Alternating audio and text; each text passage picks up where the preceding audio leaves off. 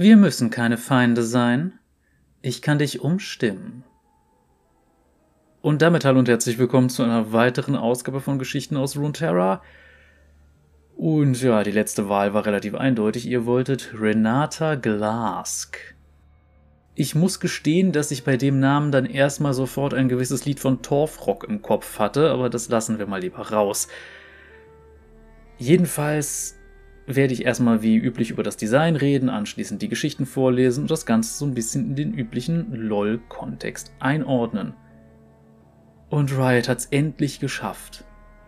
Riot hat's endlich geschafft, einem weiblichen Charakter mal eine andere Gesichtsform zu geben, sichtbare Zeichen von Alter und sie auch noch muskulös zu machen. Das sind alles drei Sachen, die es so entweder noch gar nicht oder kaum bei weiblichen Charakteren gab. Wenn wir zum Beispiel mal an den Charakter davor denken, an Zeri. Zeri hatte exakt, und ich meine wirklich exakt das gleiche Gesicht wie vorher Gwen. Und die hatte quasi das gleiche Gesicht wie Xayah, nur in weniger böse guckend. Das ist kein Scherz, das ist wirklich so. Man hat einfach eins zu eins das gleiche Gesicht. Renata Glask hingegen Ihr seht ja jetzt im Hintergrund die ganze Zeit so ein bisschen das Video mit verschiedenen Iterationen und so weiter. Ja, sie hat Falten und in einigen Iterationen sogar Altersflecken, die man aber mit der Maske, die sie typischerweise aufhat, nicht unbedingt so gut sieht. Und eben graue Strähnen in den Haaren, und zwar nicht so eine einzelne, sondern gleich mehrere. Man sieht, diese Frau ist auf jeden Fall schon so in der zweiten Lebenshälfte angekommen und man sieht es ihr an. Und das ist tatsächlich ein Unterschied. Ein deutlicher Unterschied. Und dafür alleine schon. Ja, man kann sagen, eigentlich macht Riot für mich jetzt gerade das äh, absolute Minimum, aber es ist trotzdem schön und dafür kann man sich bei Leuten dann auch mal bedanken. Riot, habt ihr mal gut gemacht. Endlich mal nicht mal wieder nur so eine, wie wir das schon hatten bei Gwen, bei Zeri, bei Kiana, bei was weiß ich nicht, wem sonst noch alles. Endlich mal eine Person, die sich deutlich von anderen unterscheidet. Mal ganz davon abgesehen, dass es einige Leute gibt, die wahrscheinlich bei Renata Glask auch sagen, uh, Mami, aber das ist eine andere Geschichte. Aber komm, warum soll ich das nicht machen? Also, es ist ja so, einige meinen jetzt natürlich vielleicht Sexualisierung schlecht. Hm, nicht unbedingt. Es kommt drauf an. In diesem Fall würde ich auch sagen, ist sie nicht übermäßig sexualisiert, auch wenn sie, sagen wir schon, einen gewissen Vorbau hat. Aber was mir vor allem bei Renata Glask halt ähm, auffällt, ist, dass sie eben eine sehr dominante Ausstrahlung hat, was viele Leute sehr ansprechend finden. Und es gibt halt auch welche, die stehen halt auf erfahrene ältere Frauen. Ich meine, für jeden, der Hades gespielt hat, es gab so viele Leute, die gerne mal gehabt hätten, dass nix auf sie draufgetreten wäre. Ganz im Ernst. Das Internet ist halt sowieso horny as fuck, aber egal. Muss ich das jetzt irgendwie bei der Werbeeignung nachher kennzeichnen? Egal, lassen wir einfach erstmal. Was ich damit meine ist, sie spricht eben auch eine Klientel an, die bisher einfach sowas noch gar nicht hatte. Es gab bisher ja schon mal ab und an so dominant wirkende weibliche Charaktere. Samira hatten wir ja erst letztens. Aber Renata Glask hat aber nochmal eine ganz andere Ausstrahlung. Und gehen wir noch ein bisschen weiter mal drauf ein. Was trägt sie denn zum Beispiel für Kleidung? Wir sehen jetzt nicht direkt einen Anzug, aber etwas in diese Richtung. Also eine Art schwarze Weste, die ein bisschen was von einem Anzug hat, wenn auch mit einem Ausschnitt, wobei auch da drunter noch weitere Kleidung ist, weiterer Stoff aber durchaus eben die Körperform betont und relativ edel aussehend. Und ansonsten weiß. Weiße Hose, weiße, was auch immer das an den Schultern ist. Ich bin mir nicht ganz sicher, wie man es nennt. Und sogar die Prothese ist weiß, denn man sieht Renata Glasks linker Arm in dem, was dem Splash Art äh, am nächsten kommt, ist eine Ölpfütze, darum sieht man es gespiegelt. Es ist tatsächlich der linke Arm. Ähm, ist eben eine Prothese mit irgendwelchen eigenartigen Schläuchen darin, die letzten Endes das Ganze, ja, zusammenhalten in einem Metallgerüst, das sich so ein bisschen biegt. letzten Endes ist es ein sehr interessantes Design, weil es einfach sehr kreativ ist. Und was natürlich auffällt, sind die Augen, bei denen halt das Weiße komplett schwarz ist und die Iris violett leuchten. Das ist ein bisschen beunruhigend. Aber ansonsten sehen wir auch Renata Glask ist, sagen wir einfach mal so, in Ermangelung eines besseren Wortes, buff. Also, das finde ich sogar sehr interessant, wenn man bedenkt, dass sie eigentlich ein Support-Charakter ist mit so sehr viel, ich kommandiere hier herum. Ähm, sie hat eine relativ breite Statur, insbesondere für einen weiblichen Charakter, und hat auch eine Art, sich eben zu präsentieren, die sehr raumfüllend ist. Was halt wieder eine ganz andere Ausstrahlung gibt und das gefällt mir in diesem Charakter richtig. Weil sonst haben wir vor allem diese schlanken, schnellen und nee, das hier ist eine, die dann durchaus auch ein bisschen Raum einnimmt. Anders als zum Beispiel, das bin ich halt auch so ein bisschen bescheuert, bei Rel. Bei Rel kommt dieses ganze Volumen nicht von ihrem Körperbau, sondern einfach nur von ihrer Rüstung. Und hier haben wir eben eine, die nicht mal eine Rüstung trägt und schon viel präsenter wirkt. Man merkt, ich, ich liebe dieses Design einfach. Es ist schön für mich. Ansonsten sehen wir auch noch, zumindest in einigen Bildern, so ein Gerät, das neben ihr fliegt und das für ihre Fähigkeiten halt genutzt wird. Aber was es damit auf sich hat, das werden wir wahrscheinlich dann in ihrer Hintergrundgeschichte dann lesen, beziehungsweise ihr hören. Aber generell, auch mit ihrer Rolle als so eine Art nennen wir es mal Kingpin, es ist interessant. Und eine Sache sollte man vielleicht auch noch mal ein bisschen hervorheben. Die Kleidung, die Renata Glask trägt, ist zwar auf eine weibliche Form zugeschnitten, auch diese Ausschnittsform bei der Weste und sowas, aber tendenziell eher männlich konnotiert, wenn wir so Sachen wie diese Anzughose und generell den Schnitt von vielen Sachen betrachten, erinnert das halt wirklich einfach an einen Anzug. Jetzt überlegen wir mal, welche Leute laufen standardmäßig in einem Anzug rum. Leute mit einem gewissen Status. Das heißt, wir sehen diesen Charakter und sehen sofort, okay, diese Person hat einen hohen Rang inne. Ist vielleicht eine Geschäftsperson oder irgendeine Person, die eng mit solchen Leuten zusammenarbeitet, etc. Die durchaus das Ganze so trägt, dass man sieht, dass da eine Frau drin steckt, und der augenscheinlich auch was daran liegt, sich so zu präsentieren. Aber insgesamt zeigt sie extrem viel Status und Macht. Und eine Sache, die man auch noch bedenken sollte, das ist in Zorn und sie trägt weiß. Das zeigt extrem viel Wohlstand, weil sie es sich leisten kann, in diesem Drecksloch von einer Stadt regelmäßig ihre Kleidung zu waschen. Also im Sinne von das Zeug aus dem Weiß heraus zu waschen. Weil das ist auch wieder so eine Sache. Wie zeigt man am ehesten Wohlstand? Indem man Dinge kauft oder präsentiert, die verschwenderisch sind, die man nicht braucht. Das heißt, auf solche Arten, mit so subtilen Dingen, kann man schon unglaublich viel über einen Charakter aussagen. Natürlich kommt noch so ein bisschen diese Atemmaske dazu, die sie in ihrem Standard-Skin hat. In ihrem ähm, Launch-Skin natürlich jetzt nicht, also dem äh, General, glaube ich, war es, egal. Da hat sie jetzt keine solche Maske. Die sorgt natürlich nochmal dafür, dass sie ein bisschen unheimlicher wirkt und sowas. Sie hat eben, wie gesagt, eine sehr dominante und auch düstere Ausstrahlung. Aber das bringt sie richtig gut rüber. Und ich würde sagen, ehe ich jetzt noch Ewigkeiten weiter laber, kommen wir mal in ihre Hintergrundgeschichte, weil Ansonsten brauche ich ewig, bis ich mit dieser Folge fertig bin. Viel Spaß!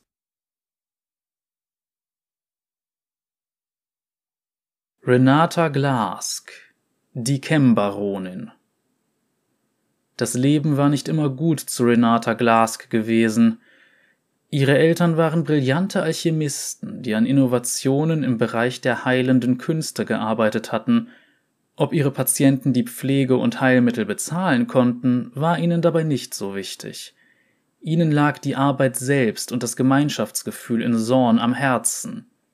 Renata war es gewohnt, in ihrer Kindheit oft hungrig zu Bett zu gehen. Der elterliche Idealismus verbitterte sie, doch sie konnte an ihrer Situation aus eigener Kraft nichts ändern. Deshalb träumte sie von den Schiffen, die durch Piltovers Sonnentorkanal segelten und stellte sich vor, wie sie am Ruder stand und ihr Leben in eine neue Richtung steuerte, hin zu den Reichtümern der Welt. Als sie alt genug war, im Familiengeschäft mitzuarbeiten, wurde schnell klar, dass Renata kein Talent für Alchemie hatte. Sie hatte allerdings einen ausgeprägten Geschäftssinn. Als erstes überzeugte Renata ihre Eltern, dass sie für ihre Dienste nicht viel mehr verlangen mussten, als die Leute sich leisten konnten, sofern sie zukünftig auch wohlhabendere Sorniten behandeln würden. Da loyale Patienten die Talente der Glasks bei ranghöheren Bekannten anpriesen, finanzierten die Tarife, die Renata für die Reichen festgelegt hatte, bald die Wohltätigkeitsarbeit. Statt ein Leben im Luxus zu führen, investierten die Glasks ihre Einnahmen jedoch in die Entwicklung einer Chemtech-Formel, die ihren kränksten Patienten ein langes Leben ermöglichen sollte – doch ganz gleich, was sie auch taten, die Formel hatte stets unerwünschte Nebenwirkungen.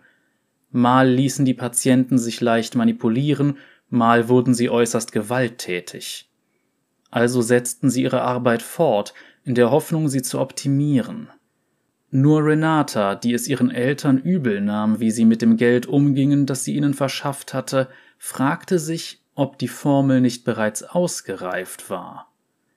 Oben in Piltover hörte die Elite der Clananführer, die mit den medizinischen Notlösungen der Sorniten gut verdiente, Gerüchte über die Forschungen der Glask-Familie. Da sie ihre Geschäftsbilanz bedroht sah, heuerte sie eine Handvoll Vollstrecker an, die sich darum kümmern sollten. Die Schreie ihrer Eltern rissen Renata aus dem Schlaf, während das Haus um sie herum niederbrannte. Sie versuchte erfolglos ihre Eltern zu retten und verlor dabei ihren Arm. Ihr waren nur noch ihr Familienname und die Überreste der Forschungen geblieben, die das Feuer verschont hatte, und Renata schwor sich, dem undankbaren Altruismus ihrer Eltern den Rücken zuzukehren. Stattdessen konzentrierte sie all ihre Energie darauf, etwas aus ihrem mageren Erbe zu machen. Sie wollte etwas, das sie noch nie zuvor besessen hatte – etwas, das ihr Wohlstand, Macht und Kontrolle verleihen würde. Ein Imperium. Im Laufe der Jahre wurde sie zum Kopf hinter verschiedenen erfolgreichen Kleinunternehmen und baute Beziehungen zu den zwielichtigen, aber einflussreichen Individuen der Stadt auf.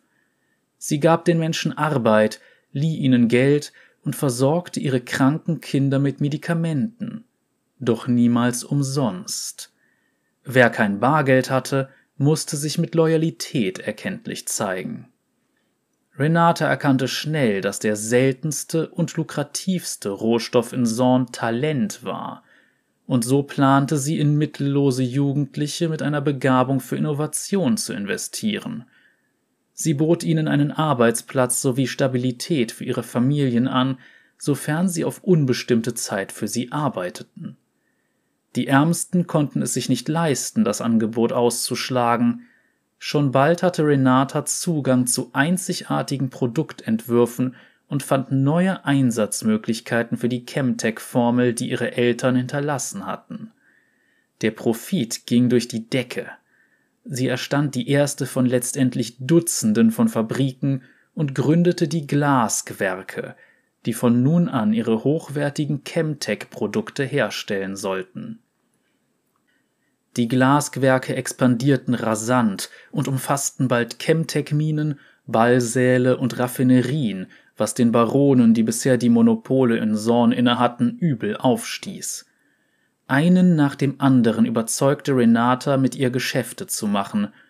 So wurde sie heimlich, still und leise selbst zur Chem-Baronin und niemand konnte sich dagegen wehren, ohne den eigenen Kapitalstrom zu gefährden. Während die Glasgewerke florierten, hielt Renata sich in den Schatten verborgen und wartete auf den richtigen Moment für den nächsten Schritt. Dieser schien gekommen, als giftige Dämpfe nach einem chemischen Unfall durch die Straßen von Sorn waberten und die Stadt in ihren schlimmsten Zustand seit Jahrzehnten versetzte. Gegen die toxischen grauen Nebelschwaden boten die Glaswerke einfache Atemgeräte und Ersatzfilter, und zwar kostenlos. Nun wusste jedermann in Zorn um Renata Glask und ihre Mildtätigkeit.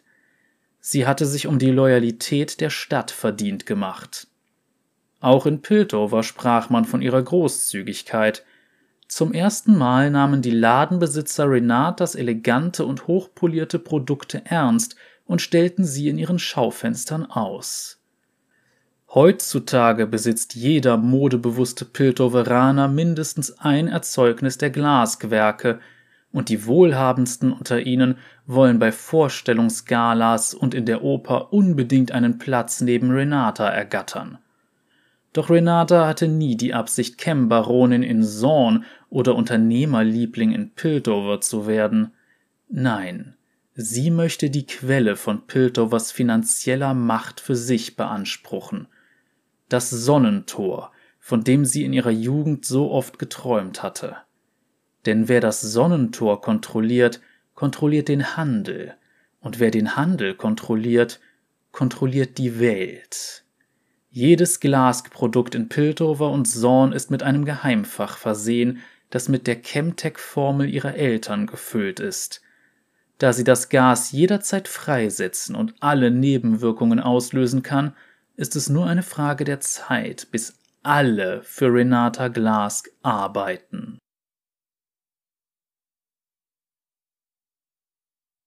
Hui, das wurde ja am Ende mal zu einem richtigen Supervillain-Plot. Hat jemand schon Batman gerufen? Nee, egal. Jedenfalls, wir sehen am Anfang eine ja, junge Frau, die sich mit dem Idealismus ihrer Eltern nicht so richtig anfreunden kann, weil sie immer wieder deshalb zum Beispiel hungrig zu Bett gehen muss und sowas, bis sie irgendwann mit ihrem Geschäftssinn das Ganze in eine Richtung lenkt, wo man ein bisschen mehr davon hat, aber am Ende wurde auch das wieder nur investiert in, naja, Dinge, die nicht so viel Geld machen. Und da passt es natürlich dann auch, wie sich Renata Glask nachher entwickelt.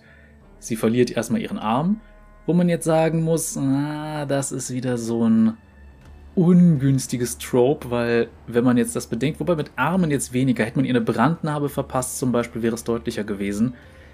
Es gibt halt eine Eigenart, die leider in sehr vielen Medien drin ist und das ist, dass man den Bösen gerne irgendwelche körperlichen Verformungen gibt und die Helden sehen alle makellos aus.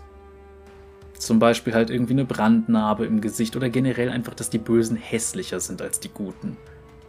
Außer es sind irgendwelche femme fatales, dann ist es wieder was anderes, aber auch die haben dann meistens irgendwie eine hässliche Seite. Und ja, in dem Fall bei dem Arm ist es nicht unbedingt so, der wirkt halt vor allem ein bisschen verstörend. Wir sehen aber auf jeden Fall, hat die gute Frau Glas mit ihrem Aufstieg zur Chem-Baronin auch gute PR-Arbeit geleistet und ganz am Ende dieses, ja, in jedem ihrer Produkte ist so ein kleines Geheimfach mit diesem Gas drin und man könnte auf einen kleinen Knopfdruck alle Leute mit diesem Gas, naja, behandeln.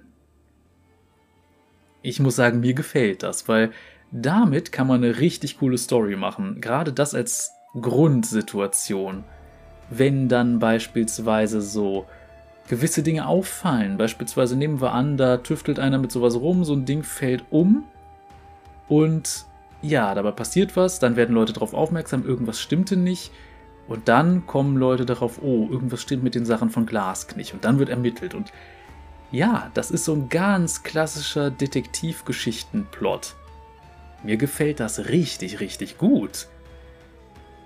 Und wenn wir jetzt auch bedenken, wie gesagt, kommt ursprünglich aus eher ärmlichen Verhältnissen, hat sich dann eben in diese Rolle hochgearbeitet, dann versteht man auch, warum dieses Auftreten so da ist, dieses sehr selbstsichere, raumeinnehmende und vor allem auch dieses Status zeigen, also zum Beispiel mit den breiten Schultern, diesem Anzugschnitt und vor allem auch bei den Schultern dann diese Verzierung zum Beispiel.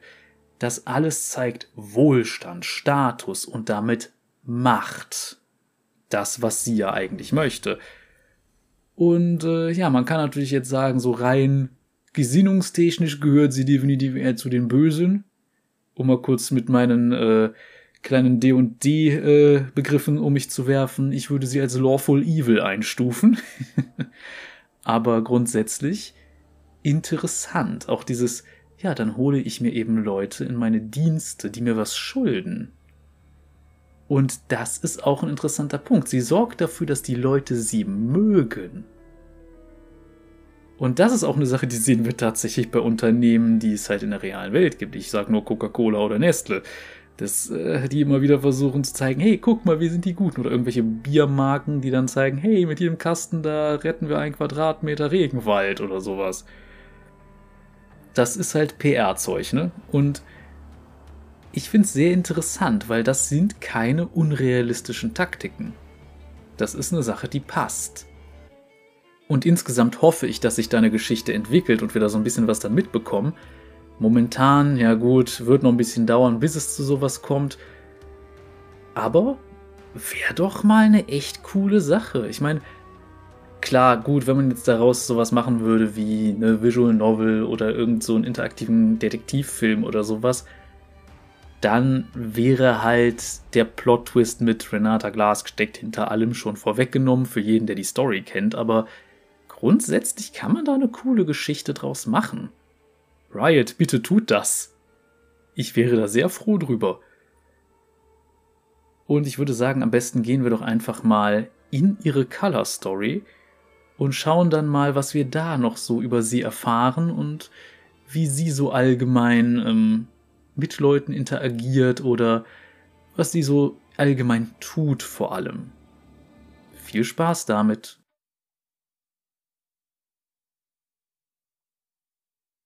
Genau zur richtigen Zeit.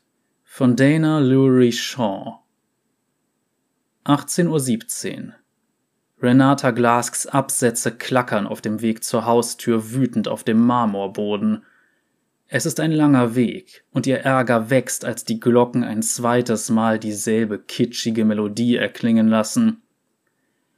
Die mechanischen Finger ihrer linken Hand entfalten sich, als sie nach dem Riegel greift, drehen sich und nehmen die erforderliche Position ein, um sich als einziger Schlüssel in das maßgeschneiderte Schloss einzulassen. Sie stößt die verschnörkelte Kupfertür auf und blickt auf ihren Besucher herab. Maeve. Alle hochrangigen Untergebenen von Renata waren darüber informiert worden, dass ihre Priorität an diesem Abend darin bestand, ihren Dekanter auf der Vesella Neuheitengala vorzustellen. Frau Glask, sagt die kleinere Frau mit einem knappen Nicken, wobei ihre eisernen Augenprothesen gegen die Gläser ihrer mit Gel gefüllten Schutzbrille klappern. Entschuldigen Sie die Störung. Muss wichtig sein. Wir haben von einer neuen Gasmaske gehört. Das ist nicht nur eine Filtermaske, sondern ein Luftreiniger. In Renatas Augen blitzt etwas auf. Meine Erfinder haben mir gesagt, wir hätten dahingehend nichts zu befürchten. Maeve zuckt die Schultern.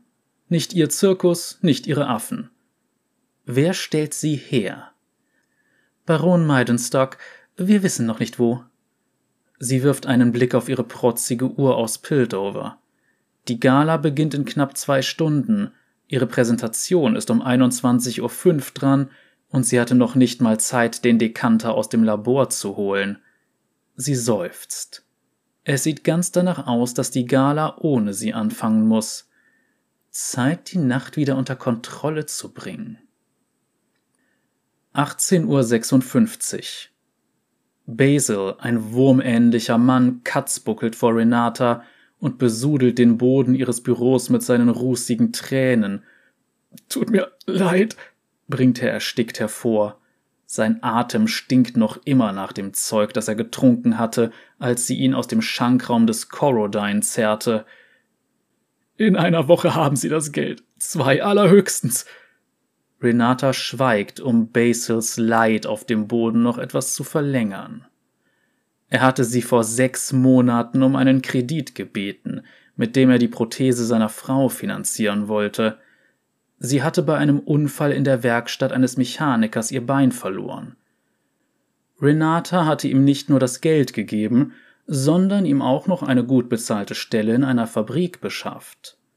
Doch nachdem seine Frau an einer Sepsis gestorben war und Basil seinen Kummer im Schankraum hatte ertränken wollen, kein Wunder, dass er nicht zahlen kann. Genau darauf hatte sie gehofft. Glaubst du etwa, fragte sie schließlich, dass ich das Geld brauche? Dass mir überhaupt auffällt, dass es weg ist? Ich. Es geht mir nicht um Geld, lieber Basil. Behalte es. Tränen der Dankbarkeit schimmerten in Basils Augen. Ich danke Ihnen, flüsterte er. Miss Glask. Aber mit erhobenem Finger gebietet sie ihm zu schweigen. Ich brauche etwas von dir. Was immer Sie wollen. Du arbeitest noch bei Maidenstock, oder? Bist letzten Monat befördert worden. Basils Gesicht erschlafft. Nicht jeder hat die Nerven, es mit zwei Chem-Baronen aufzunehmen. Er schluckt schwer. Ich kann Ihnen Ihr Geld in in vier Tagen besorgen, Miss Glask. Nein, Basil. Renata Glask beugt sich zu ihm hinunter. Das Licht bricht sich in dem Schweißfilm auf seiner Stirn. Du wirst mir die Informationen besorgen, die ich brauche. Und zwar innerhalb einer Stunde. 20.23 Uhr. Vorsichtig schiebt Alodad die Fiolen und Brenner, die Metallspäne und Kabel, die Werkzeuge und Masken beiseite, die sich auf ihrem Arbeitsplatz türmen, und breitet die ersten Seiten voller Entwürfe auf dem Tisch aus. Renata sieht zu, wie sich die Erfinderin eine Lupenbrille aufsetzt und sich die Details ansieht, die diese neuen Gasmasken ausmachen. Sie vertraut nur wenigen diese neue alchemistische Technologie an, doch seitdem Elodad im Alter von zwölf Jahren bei Renata angefangen hat, hat sie ihr Können wieder und wieder bewiesen. Die sind ja unglaublich, keucht Elodad ehrfürchtig. Kein Filtersystem, kein Behälter für die Toxine aus der Luft, sie zerstören die Toxine einfach, sie werden vollständig eliminiert. Und du verstehst, wie das funktioniert? fragt Renata. Könntest du etwas Ähnliches entwickeln, das genauso funktioniert? Ohne Zweifel. Elodats Finger zucken gespannt. Ist das mein nächstes Projekt? Genau. Sie hält inne, aber sorgt dafür, dass einige Bauteile früher oder später ersetzt werden müssen. Filter sind eine gute Möglichkeit, laufende Kosten zu generieren. Entwickle unsere eigene Version davon für die Masken. Renata sieht zu Maeve, die in der Ecke neben der Tür steht und auf Anweisungen wartet. Wir sind uns ganz sicher, was die Fabrik angeht? Maeve nickt. Meine Späher haben es bestätigt, direkt unter dem Tanzhaus von Maidenstock auf der Promenade, wie Basil gesagt hat. Ausgezeichnet. Dann um 22.30 Uhr. Das sollte uns genug Zeit verschaffen. Maeve wendet sich zum Gehen, doch Renata hält sie auf und blickt der Erfinderin prüfend ins Gesicht. Elodette, der Dekanter ist bereit für die Show, ja? Elodette schnaubt, während sie etwas in den Entwürfen markiert. Natürlich, Miss Renata. Neben dem Arbeitsplatz der Erfinderin steht der Prototyp des Dekanters. Eine Waffe. Ein Werkzeug. Ein mechanisches Wunder, das nur auf Gesten reagiert, die Renata mit ihrer linken Hand macht. Die Konstruktion besteht aus Gold und Kupfer, geschmeidig und scharf, schützend und doch filigran. In dem Apparat befindet sich eine leuchtend magentarote Flüssigkeit. Renatas gesamtes Erbe. Renata dreht einen ihrer mechanischen Finger in der Luft, woraufhin eine der Fiolen, die mit dem Dekanter verbunden ist, sich mit rosafarbenem Gas füllt. Sie nimmt eine Gasmaske von Elodats Schreibtisch, löst die Fiole vom Dekanter und befestigt sie dort, wo man einen Filter vermuten würde. Mach es dir leichter, sagt sie und wirft Maeve die Maske zu. Mit einem Nicken verlässt Maeve den Raum. Ähm, Miss Renata? Die Erfinderin blickt zu Boden, als Renata sich wieder zu ihr umwendet. Wie geht es meinen Eltern? Ich habe sie seit langem nicht mehr gesehen. Sie haben gerade ein Haus gekauft, erwidert Renata beiläufig, und ich habe deinem Bruder und seinem Verlobten eine Stelle besorgt. Deine Arbeit macht sie sehr glücklich. Kurz herrscht Stille. Du solltest sie besuchen. Elodet blickt ruckartig auf. Wirklich? Aber ja. Auf Renatas Wink hin schießt Feuer aus dem Boden des Dekanters, so dass er in die Luft steigt. Er schwebt neben ihr her, als sie zur Tür geht. nach der Demonstration. 21.46 Uhr. Und nun, endlich, verkündet der Ansager mit einem finsteren Blick zu Renata, stellen wir das neueste Produkt aus den Glaswerken vor, das von der wunderbaren Renata Glask höchst persönlich präsentiert wird. Renata, Liebes, komm doch bitte auf die Bühne. Mit geübter Gelassenheit tritt Renata unter frenetischem Beifall hinter dem Vorhang hervor. Der opulente Ballsaal des Vesella-Clans war voller reicher Piltoveraner, die sich in Schale geschmissen hatten und es kaum erwarten konnten, die neuesten Neuigkeiten ihrer Lieblingssornitin zu hören. Der Ansager klatscht höflich, verdreht ob der Begeisterungsstürme des Publikums jedoch die Augen. Renata nimmt ihre Maske ab. Jeder Atemzug in der leeren piltoveranischen Luft schneidet ihr wie Glas in die Kehle, doch trotzdem lächelt sie. Vielen Dank an den Vesela-Clan für die Einladung. Es ist mir eine Ehre, einen Abend in ihrer wunderschönen Stadt verbringen zu dürfen. Viele von ihnen fürchten sich vor dem Wort Chemtech. Es ist ein hässliches Wort, es erzählt von Eisen und Verfall. Was könnte eine Sornitin Piltover dann zu bieten haben? Die Glasquerke haben ihnen immer wieder gezeigt, dass Chemtech nicht hässlich sein muss. Heute Abend möchte ich ihnen zeigen, dass sie schön sein kann. Mit einer schnellen Bewegung ihres Handgelenks ruft sie den Dekanter über die Bühne. Er schwebt am Ansager vorbei auf sie zu, freudiges Keuchen und aufgeregtes Gemurmel branden durch die Menge. Sie ist so leicht zu beeindrucken, so hoffnungslos naiv. Der Dekanter der Glaswerke ein Meilenstein in der Welt der Heilung. Alchemist und Pflegepersonal in einem. Er kann Medikamente zusammenstellen und sie gleichzeitig verabreichen. Ein ärmelersticktes Husten des Ansagers unterbricht sie. Sie dreht sich zu ihm um. Ihr ist völlig klar, dass keine der Chemikalien im Dekanter wirklich medizinisch ist. Wäre unser freundlicher Ansager so gütig, mir bei der Vorführung zu helfen. 22.29 Uhr. Renata nippt gerade an ihrem Champagner, als ein weiterer potenzieller Investor auf sie zukommt. Auf der anderen Seite des Raumes verteilt der Ansager neben dem Dekanter Renatas Visitenkarten, genau wie Renata es vorgeschlagen hatte. Sie wirft einen kurzen Blick auf ihre Taschenuhr und tritt auf den Balkon, von dem sie einen phänomenalen Ausblick auf das abendliche Piltover hat. Unter ihr sieht sie sogar das Promenadenstockwerk von Zorn. 22.30 Uhr. Eine Explosion erhellt die Promenade, in etwa dort, wo sich das Tanzhaus von Baron Meidenstock befindet. In Gedanken korrigiert sie sich, wo es sich befand. Doch im Ballsaal des Vesella-Clans scheint sich niemand darum zu kümmern. Die meisten schenken der Tragödie, die sich unten in Zorn abspielt, nur einen flüchtigen Blick. Zorn ist unter ihrer Würde. Bis auf Renata Glask, die mit einem Kichern und einem weiteren Schluck des edlen Piltover Weins auf den Brand hinabblickt, würdigt ihn niemand eines zweiten Blickes.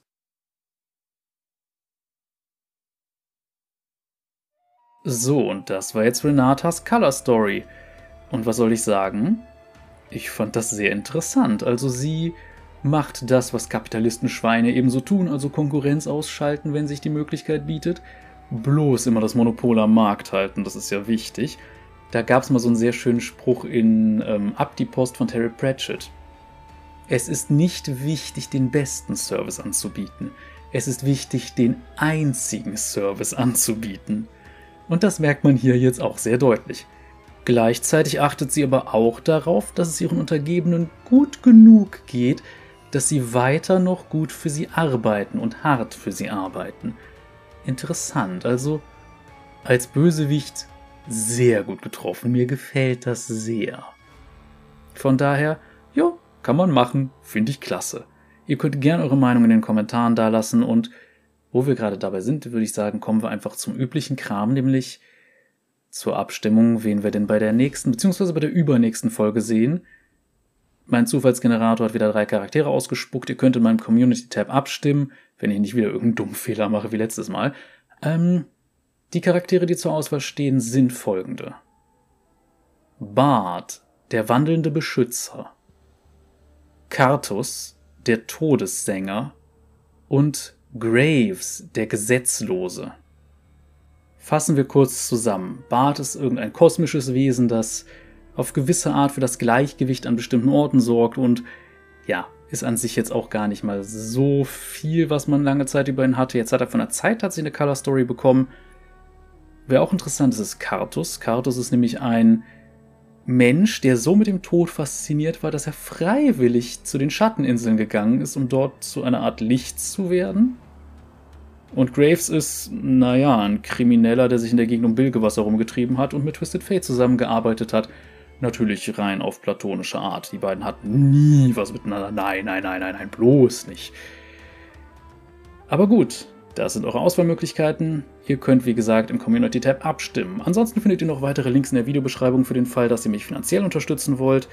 Und ja, ansonsten würde ich sagen, lasst ihr auch gerne vielleicht mal ein Like da, ein Abo etc., Kommentare und was nicht sonst noch alles dem YouTube-Algorithmus gut tut. Mir hat es auf jeden Fall Spaß gemacht, mir hat dieser Charakter sehr gefallen. Ich bin gespannt, wen ihr wählt. So, zwei davon fand ich auf jeden Fall sehr interessant und auch mit dem dritten könnte ich mich anfreunden. Ich bin auch gespannt, wer jetzt bei der letzten Abstimmung gewinnt. Das ist ja jetzt zu dem Zeitpunkt, wo ich das hier aufnehme, noch nicht ganz klar. Aber mal schauen. Bis zum nächsten Mal, Leute. Cheerio!